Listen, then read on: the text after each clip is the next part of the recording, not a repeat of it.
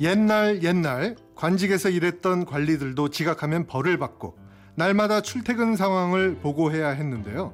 출근 시간은 오전 7시, 퇴근 시간은 저녁 7시. 요즘과 별반 다를 게 없는 것 같죠? 그나마 지금은 벌이 없는 걸 다행으로 생각해야 할까요? 이렇게 시대가 흘러도 전승되고 있는 옛날 이야기 만나보는 시간입니다. 웃음이 묻어나는 동화.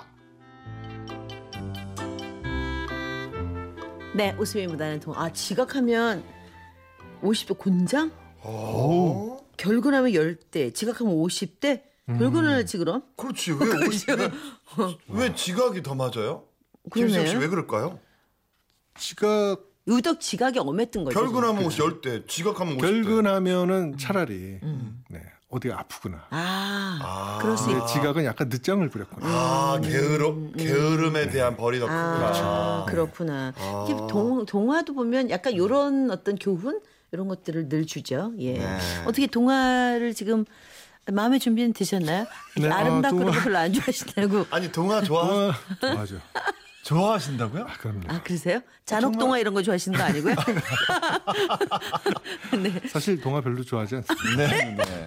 사실 이런 말씀드리면 어떨지 모르겠어요. 예. 김수영 씨 아이들의 해맑은 웃음 그렇게까지 네. 네. 어. 동심 파괴자죠. 아니 딸하고 관계도 좋아지셨는데 오늘 동화로 한번 알겠습니다. 네 다시 한번 예 태어나 보시는 걸로. 친딸과 친해진 지가 얼마 안 되셨다면서요. 네, 네. 얼마 네. 안 됐죠. 네. 예 오늘 저희가 준비한 내용의 그 동화가 매주도사거든요. 네. 네.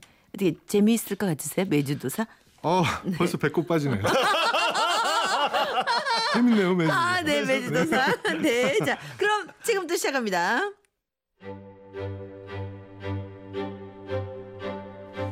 옛날 옛날에 선비들이 자주 들르는 주막집이 있었답니다.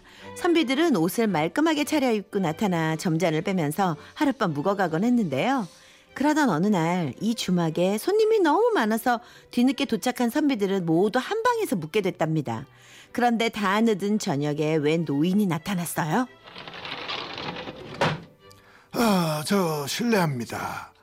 방이 모자란 관계로 저도 이 방에서 묵게 됐습니다. 여러 훌륭하신 선비님들과 함께 지내게 돼서 영광입니다. 노인을 위아래로 훑어보던 선비들은 못마땅한 표정을 지었지요. 응. 네, 음. 행색하고는 옷도 허름하고 갓도 다 해졌잖아. 때국물도 차르르 흐르는 것이 이 어디서 거지가 굴러 들어왔구만. 선비들은 노인을 본체만 채하고는 자기들끼리만 담소를 나눴어요. 노인은 한쪽 구석에 앉아서 선비들 노는 모습, 모습만 구경했답니다. 아 왜 자꾸 이쪽을 쳐다보는 거야? 꼬레 우리 얘기를 알아듣는 모양이지? 그냥 확 쫓아보냈으면 좋겠는데 그냥. 노인이 꼴보기 싫었던 선비는 갑자기 내기를 제안했어요. 우리 이럴 게 아니라 시짓기 내기를 하는 게 어떻겠습니까? 이 방도 비좁고 하니 시를 못 짓는 사람은 이 방에서 내보내는 걸로 하고요. 여러분 좋죠? 아이고 좋은 그거 좋은 생각이에요. 아, 거기 거기 저기 노인 양반 저 같이 합시다. 예, 저도요. 아유, 좋습니다. 그리하여 선배들과 노인은 둥글게 모여 앉아 시집기 내기를 시작했는데요. 어느덧 노인 차례가 되었어요. 자 노인 양반도 시를 좀 지어 보시오. 못 지으면 이 방에서 나가야 된다는 건 알고 있지요? 아, 나는 시를 지을 줄 모르니 그림을 한 폭 그리면 어떻겠소? 그림? 하하 좋소. 아 그래 보시오. 치, 거짓골을 한 사람이 그림을 그리면 얼마나 잘 그리겠어. 노인은 낡은 보찜 속에서 종이와 붓을 꺼내 오더니 쓱쓱 그림을 그리기 시작했어요. 자, 여기 먼저 산을 그리고 그다음 하늘을 그리고 바다도 그리고 큰 배도 그리고 예상치도 못한 노인의 솜씨에 선비들은 모두 정신이 팔릴 수밖에 없었답니다. 그런데 야차차! 갑작스런 노인의 외침에 정신을 차린 선비들은 깜짝 놀라고 말았어요. 아, 아니 이- 이게 어떻게 된 일이야? 아, 우리가 배를 타고 있잖아. 그랬어요. 방 안에 있던 선비들은 눈 깜짝할 사이에 바다 한가운데에서 배를 타고 있었답니다. 이, 이, 이보시오 이, 이게 어떻게 된 일이오 자, 모두들 배전을 꼭 잡으시오. 잘못해서 배가 뒤집히면 우리 모두 죽습니다. 아! 선비들은 노인이 시키는 대로 배전을 꼭 잡고 있었어요. 배는 자꾸자꾸 떠내려가더니 어느 작은 섬에서 멈춰 섰어요. 잘 들으시오. 이 섬에는 겉보기에 아주 먹음직스러운 복숭아가 있을 겁니다. 그것을 따먹으면 나이가 절반이나 젊어지지만 절대로 따먹어서는 안 돼요. 죽을지도 모르거든. 그 대신 겉보기에 쭈글쭈글하고 볼품없는 복숭아는 따먹어도 좋소. 그걸 먹으면 나이가 곱절이나 늙어버리지만 살 길이 생길지도 모른다오. 예? 아니 그게 말이 됩니까? 노인의 말마따나 섬에는 복숭아가 주렁주렁 열려 있었어요. 몹시도 허기가 졌던 선비들은 노인이 일러준 말은 신경도 쓰지 않고 먹음직스러운 복숭아만 잔뜩 따먹었어요. 맛도 마시거니와 나이가 절반이나 젊어진다니 마다할 이유가 없었죠. 아 맛있다 여보게 나 좀 젊어진 것 같지 않나? 응? 그렇게 한참 복숭아를 따고 있는데 노인이 부르는 소리가 들렸어요. 자, 복숭아 먹을 만큼 먹었으면 이제 배 타시오. 집으로 돌아갑시다. 집에 가자는 말에 선비들은 신이 나서 배에 올라탔어요. 그런데 갑자기 거센 비바람이 몰아치기 시작했어요. 배는 금방이라도 뒤집힐 것 같았답니다. 아이, 아이, 아이, 갑자기 이게 무슨 일이야 아이고 이러다 우리 다 죽는 거 아닙니까? 당신네들 내 말은 듣지 않고 먹지 말라는 복숭아 따먹은 게로군. 그래서 벌을 받는 거 아니오. 겉보기에만 번지르르 하면 다 좋은 줄 아시오. 겉이 아니라 속을 볼 줄 알아야지. 아이, 아이고 젊어지는 복숭아를 먹었는데 젊어지지도 않고 죽는구나 아이고 제발 살려주시오 잘못했습니다 잘못했어요 어, 아! 아 이보시오 선배님들. 아이 선배님들 이게 웬 난리입니까? 일어나 보세요. 아, 살려, 살려주시오 살려주시오 아니 간밤에 무슨 일이 있었던 겁니까? 아예 옷은 왜 다 불어헤치고 아예 매주는 왜 껴안고 계세요? 주막집 주인 목소리에 정신이 든 선비들은 깜짝 놀라 주위를 둘러봤어요. 그리고는 자신들의 우스운 꼴을 깨닫고 고개를 들지 못했답니다. 옷걸음은 아무렇게나 풀어헤쳐 놓았고 천장에 매달아 놓은 매주 덩어리를 품에 안고 있는 것도 모자라 입가엔 매주 부스러기가 잔뜩 묻어 있었어요. 아이고 점잖으신 선비님들이 이게 무슨 꼴입니까? 아이고, 아이 우리가 꿈을 꾼 건가? 선비들은 옷매무새를 고치며 노인을 찾았지만 노인은 보이지 않았답니다.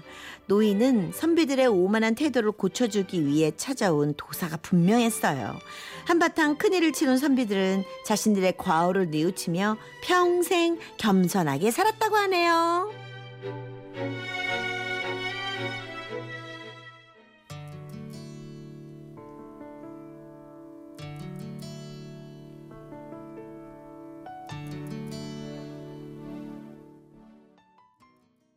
네, 조덕배 씨의 꿈에 듣고 왔습니다. 어, 오, 오늘 우리가 꼭 짜고 한 것처럼 예. 음. 매주도사 역할을 일부러 하러 오신 것 같아요. 그러니까 김수영 네. 씨가. 그러니까. 네. 오. 딱 맞죠? 네. 예. 저희 발령기 괜찮았습니까? 아, 좋았습니까 네. 발령기? 아 잘하셨어요. 예. 아, 좋았어요. 네. 요 교훈이 겸손하게. 그치. 어, 오늘 번지를 오만하게, 네. 오만하게 구는 살지 게 벌받은 말아라. 거야, 진짜. 그 어. 사람을 겉모습으로 판단하면 안 돼. 음. 김수영 씨도 네. 다크 서클 때문에 오해를 많이 받으셨잖아요. 아 그럼요. 예. 저도 뭐 박송 씨도 네. 그 처음 해봤을 때 네. 전혀 음. 뭐 술도 안 하고 어, 술도 안 해, 잘. 그 당시에 안 했어. 지금 모르겠는데 네. 지금 그 술안 당시 해요. 저 아니 한 잔도 못했어요. 그때는 네. 어, 지금 많이 좋아진 거구나. 그 당시 아마 90년대 술은 아마 한 한 20cc 한 20시. 네, 한 모금 먹었어요. 아, 그 그래. 정도. 맞아, 맞아. 아하, 네. 그랬구나. 술도 안 하고 굉장히 건실한 청년이었어요 어, 한때는. 그렇구나. 한때는 어, 아니, 저를 이렇게 만드신 게 누구예요? 저를 나이트클럽을 처음 데려간 게 김수영 씨예요. 어, 20cc부터 네. 시작했군요. 그래서 김성우 씨하고 예. 같이. 그래서 정말 처음 가가지고 제가 놀랬던 게 고소영 씨를 어. 네.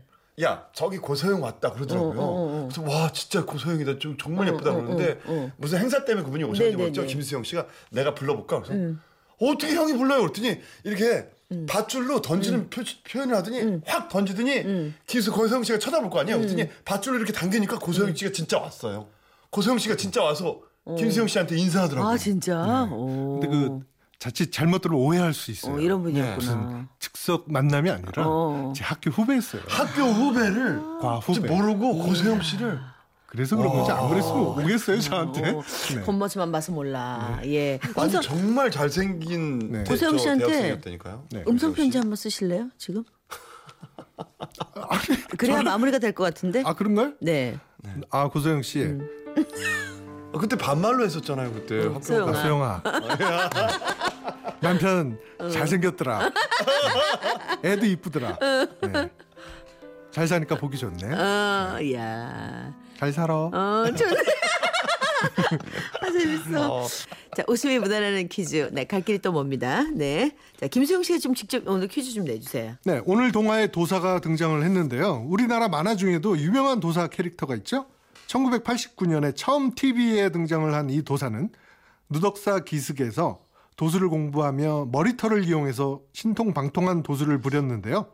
방영 당시 시청률이 54.9%가 나올 정도로 어린이들에게 큰 사랑을 받았다고 합니다. 다음 보기 중에서 이 도사의 이름을 맞춰주세요. 1번, 개털도사, 2번, 머털도사, 3번, 배추도사, 4번. 무도사. 자, 힌트. 머리를 이용해서 도수를 부렸던 사람 도사라는 점을 여러분 참고해 주시면 감사하겠고요. 정답 보내실 곳 샵8001 짧은 문자 50원 긴 문자 100원의 정보 이용료 들고 미니는 무료입니다. 자, 정답 맞춰 주신 분 중에 세 분께 건강 기능 식품을 오늘 선물로 보내 드리겠습니다. 자, 광고 후에 정답 발표합니다.